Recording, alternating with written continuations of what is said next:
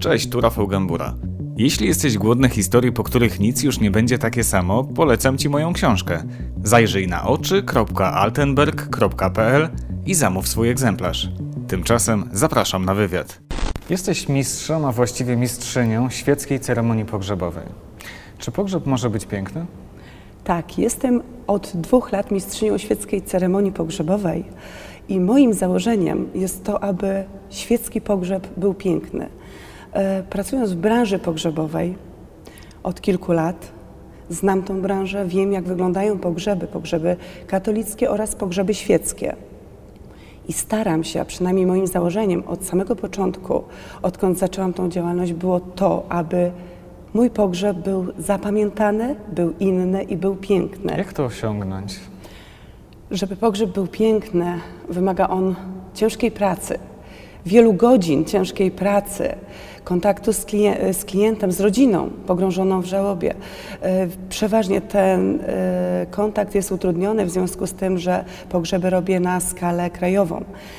I e, tak naprawdę większość z tych rodzin rozmawia ze mną przez telefon. I ta pierwsza rozmowa, ten pierwszy kontakt ma dla mnie najistotniejsze znaczenie, ponieważ ja tak naprawdę z góry wiem, z kim mam do czynienia, jaka to jest rodzina, w jakim e, charakterze poprowadzę ten pogrzeb.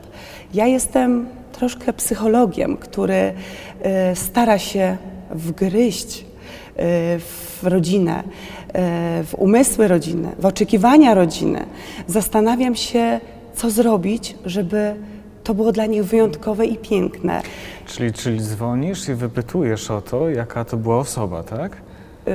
W pierwszym, w pierwszym momencie to jest, e, jeśli chodzi o mnie, to wygląda to w ten sposób, że organizacyjnie, e, mailowo korespondujemy ze sobą. Pierwszy telefon od rodziny, ja proszę o adres mailowy, wysyłam taki formularz, w którym są e, pytania związane z danymi biograficznymi e, zmarłego.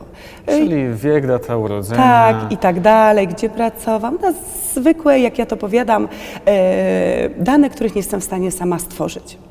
I proszę o to, aby dopisali resztę, co serce dyktuje.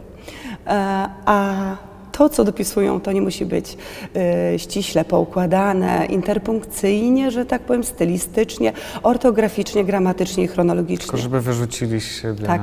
Od tego jestem ja, żeby to wszystko, co oni mają na myśli, było ubrane pięknie w słowa, miało serce i było przyjemne w odsłuchiwaniu, żeby słuchacze, czyli uczestnicy pogrzebu czuli tą osobę, której nie ma, żeby oni zapamiętali i nawet przypomnieli sobie te sytuacje, o których być może to oni zapomnieli, a po tym pogrzebie przychodzą i mówią, że właśnie taki był, właśnie taka była i właśnie tego, to chcieli usłyszeć i taką będą pamiętać tą osobę. Twoje, twoje przemówienie, Twoja mowa jest jednym z takich podstawowych elementów podczas takiego pogrzebu. E, Co tam jeszcze się dzieje? W zależności od rodziny, z którą mam do czynienia, czego oczekuje rodzina, ja zawsze jestem dla rodziny, dla klienta. To nie klient dostosowuje się do mnie, tylko ja staram się sprostać jego oczekiwaniom. Może nie tak, że staram się, ale robię wszystko, żeby był zadowolony. Więc jeśli klienta życzeniem jest usłyszeć 17 utworów, bo były one ulubionymi utworami zmarłego, a są to utwory na przykład y, celtyckie, e, bretońskie i tym podobne, e, konkretne wykonanie. Więc proszę ewentualnie o konkretny link z wykonaniem, e, żebym go mogła ściągnąć w tej akurat wersji, którą sobie życzą. Dostosowuję muzykę, dostosowuję oczekiwania klienta. E, Nie mówię, że czegoś się nie da zrobić, bo ja, moim założeniem jest robić wszystko jak najlepiej, perfekcyjnie.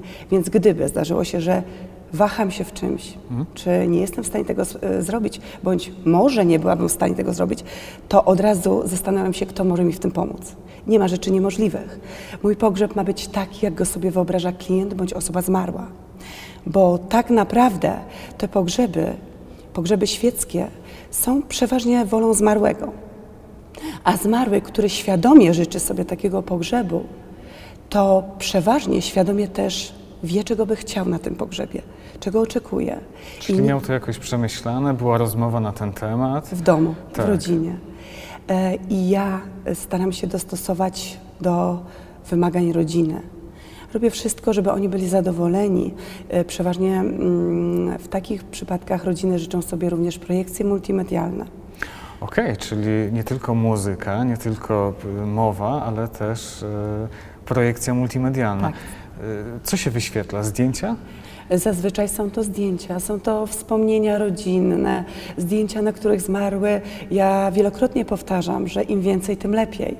E, W związku z tym, że to nam ociepla tą ceremonię. Ja nawiązuję wówczas do e, tego, co widzę na danym zdjęciu, e, do tego, że załóżmy, ten dziadek jest z wnukami, prawnukami, jest z żoną. Są to zdjęcia ze ślubu, które, jeśli oczywiście wiem, jaka była data ślubu, e, podpisuję, opisuję, dodaję imiona. Są to zdjęcia z różnych miejscowości, w których bywał, z wycieczek, wspólnych wyjazdów rodzinnych. Są to krajobrazy, na przykład krajobraz, w którym mieszkał, e, który kochał, e, bo załóżmy był to cudzoziemiec, bo takie pogrzeby też mi się zdarzają, że są to takie międzynarodowe. Jak ja to mówię ostatnio, dwa pod rząd to było takie love story. E, Pogrzeby osób wychowanych w różnej, w innej, w zupełnie odmiennej kulturze, w zupełnie innym świecie, w zupełnie innej tradycji, obyczajach. Oni przyjeżdżają do nas, do Polski, bo tu chcą być pochowani. Pochowani z tą swoją miłością życia albo na ziemi miłości swojego życia.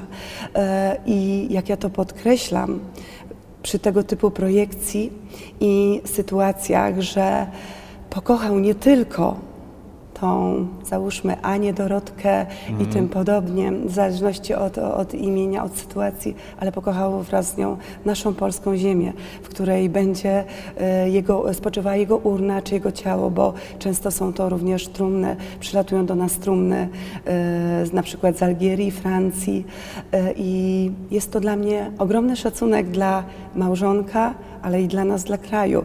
I wtedy staram się pokazać, co zostawił i do czego y, przyleciał, w czym zostaje, y, gdzie zostawił swoje serce, czy, część swojego serca i gdzie zostaje jego serce na zawsze. I pokazuje ten krajobraz, w którym był, w którym się wychował i do którego przyleciał. Czy takich e, świeckich pogrzebów jest dużo, czy to jednak jest nisza? Y, Ta tendencja jest naprawdę wzrostowa, natomiast na ten moment ja mam bardzo dużo tych świeckich pogrzebów. Ja prowadzę bardzo dużo ceremonii. Właściwie codziennie prowadzę pogrzeb. Zdarza się, że prowadzę tych pogrzebów dwa na dzień. E, Było też jednego dnia e, tak, że dałam radę poprowadzić trzy, ale to już było naprawdę. Imiona się nie mieszały?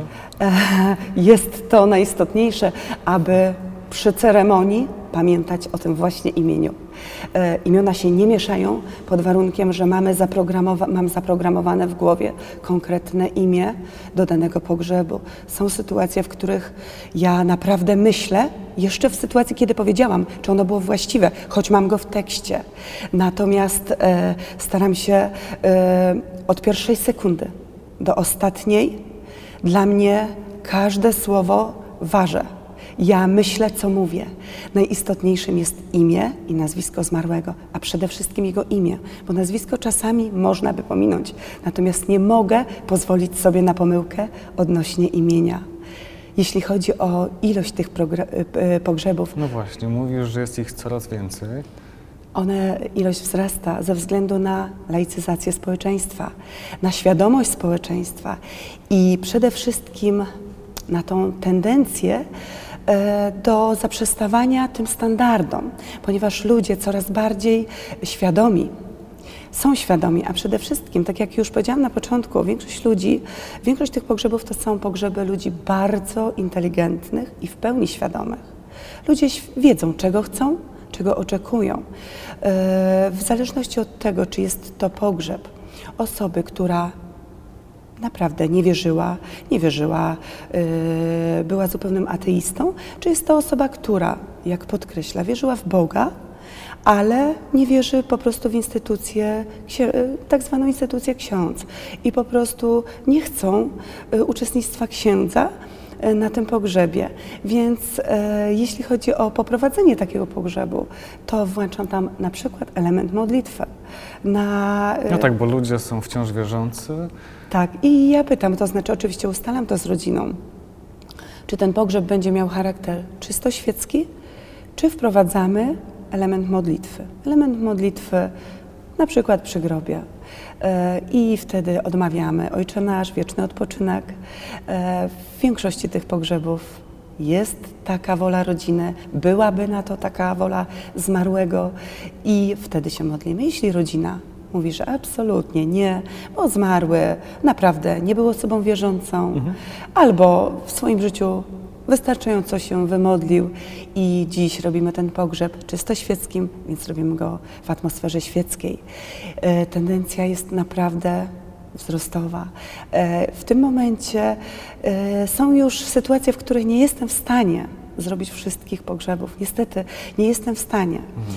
ale są sytuacje, są już zakłady pogrzebowe, które robią wszystko, może powiem to właśnie tak, żeby ten pogrzeb odbył się na przykład w dniu następnym, żeby przekonać tą rodzinę, że jeśli chcą mieć jakość, chcą mieć piękny i niezapomniany pogrzeb, cudowną, ciepłą ceremonię z pełną oprawą, z pełnym profesjonalizmem, to zrobią wszystko, żeby rodzina przełożyła ten pogrzeb o żeby jeden dzień, tak, żeby nam się nie po prostu, mówiąc kolokwialnie, nie dublowały te ceremonie i żeby, żebym zdążyła dojechać, bo są sytuacje, w których nawet w danym dniu o godzinę nie jestem w stanie zaryzykować albo y, po prostu wiem, że nie dojadę, bo trudno być na przykład o 9 rano w Krośnie, a o godzinie y, 13 y, na drugim końcu Świętokrzyskiego. Ty jeździsz po całej Polsce. Tak, ja jeżdżę po całej Jakie Polsce. sytuacje podczas już y, samego pogrzebu są dla Ciebie największym wyzwaniem, takim zawodowym?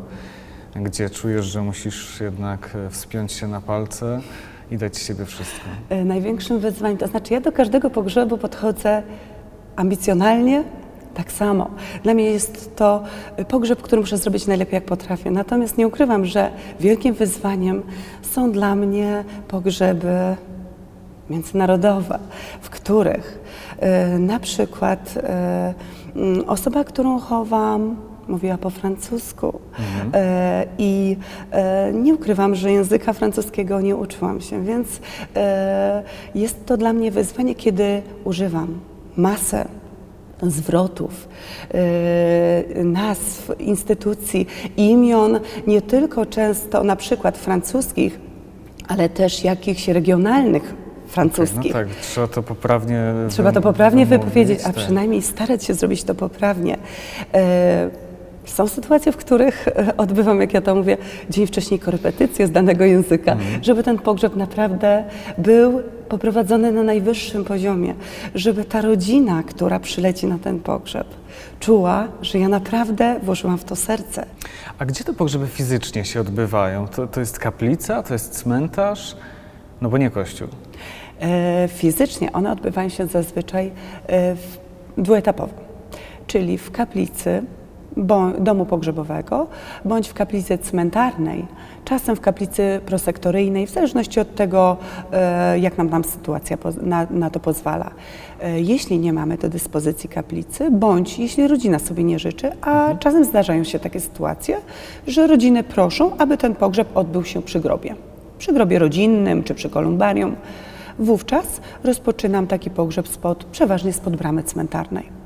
Ustawiamy się pod bramą, tworzymy kondukt, ja witam, przechodzimy z muzyką w kondukcie do grobu czy kolumbarium, przy którym kontynu- cały, rozpoczynamy całą uroczystą ceremonię pogrzebową i dokonujemy pochówku urny bądź trumny z ciałem zmarłego.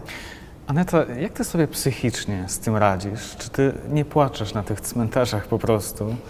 E, tyle ckliwych, pięknych historii, które musisz opowiadać? Zdarza się tak, że pisząc pogrzeb, prawie płaczę.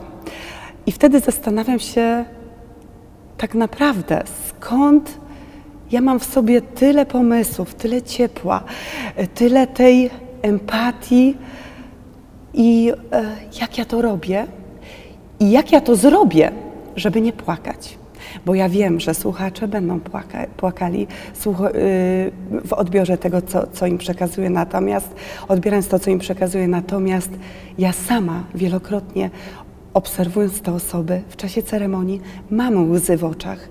Jak e, są ceremonie, na których rodziny też uczestniczą i przemawiają, bo sama o to proszę. Czasami rodzina sama mówi, że będą osoby, będzie córka, czy tam wnuczka, która będzie chciała coś powiedzieć. Jak najbardziej cieszy mnie to. Ja w odpowiednim momencie y, ustalam z rodziną, w odpowiednim momencie przemowy proszę o zabranie głosu tą, tą osobę, czy wnuczkę, czy córkę. Jeśli są sytuacje, w których rodzina mówi, że nie jest w stanie czegoś zrobić, nie, jest, nie będzie w stanie powiedzieć. Wydusić siebie tak, kilku słów. Więc Mhm.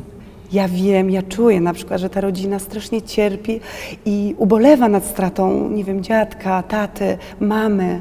Więc ja proszę o to, aby ktoś napisał list. Na przykład wnuczka, która nie zdążyła przyjść ze szkoły, y, dojść ze szkoły, jak y, dojechać do dziadka, który pół godziny po tym, jak ona skończyła lekcję, zmarł. Więc co taka wnuczka pisze? Pisze do tego dziadka, że myślała na przykład, że to będzie najwspanialszy piątek w jej życiu. Ale, bo na przykład pan z geografii pierwszy raz w życiu odpowiedział jej dzień dobry. I co, doszła do domu i usłyszała od rodziców, że, że dziadek nie żyje, że ty dziadku zmarłeś, że nie ma cię już wśród nas. I ona, on, tą jej rozpacz, ten jej żal ja przedstawiam. Ja staram się dostosować swój głos, przemówić do tego dziadka, tym momencie, kiedy ona, y, ono, jego już nie ma. Powiedzieć to, czego nie zdążyła ta ukochana, najdroższa jego wnuczka. Ta wnuczka, która nie jest w stanie przemówić własnymi słowami, ale napisała te słowa i ja odbijam, przekazuję to, co ona chciała powiedzieć. Czy na podstawie tego, co dzieje się podczas pogrzebu, na podstawie tego, jak zachowują się ludzie, ty jesteś w stanie ocenić, jakim ktoś był człowiekiem? Oczywiście, że tak. Przede wszystkim, prozaicznie mówiąc, po ilości y, uczestników pogrzebu, po ich reakcjach, po łzach w ich oczach, czasem łzach w oczach naprawdę z wyglądu twardzieli, którzy stoją i płaczą, bądź mają przynajmniej czerwone oczy pełne łez. Po tym, jak e, ktoś, kto chce przemówić i przemawia, nie potrafi do końca tego profesjonalnie zrobić, mimo że jest profesjonalistą i występuje publicznie, bo głos mu się łamie. Widać, że żegna on cudownego szefa, przełożonego, dyrektora, ale czasem też zwykłą, prostą babcię, która całe życie była właściwie e, dla tych osób, dla tych najbliższych, zarówno babcią, jak i mamą w jednym. Ona lepiła pierogi, dawała im serce, wychowała, oddała swoje życie. Była cudowną, ciepłą, kochającą mamą i babcią w jednym. Czyli jednak warto być dobrym człowiekiem. Aneta, bardzo dziękuję za spotkanie, dziękuję za rozmowę. Dziękuję.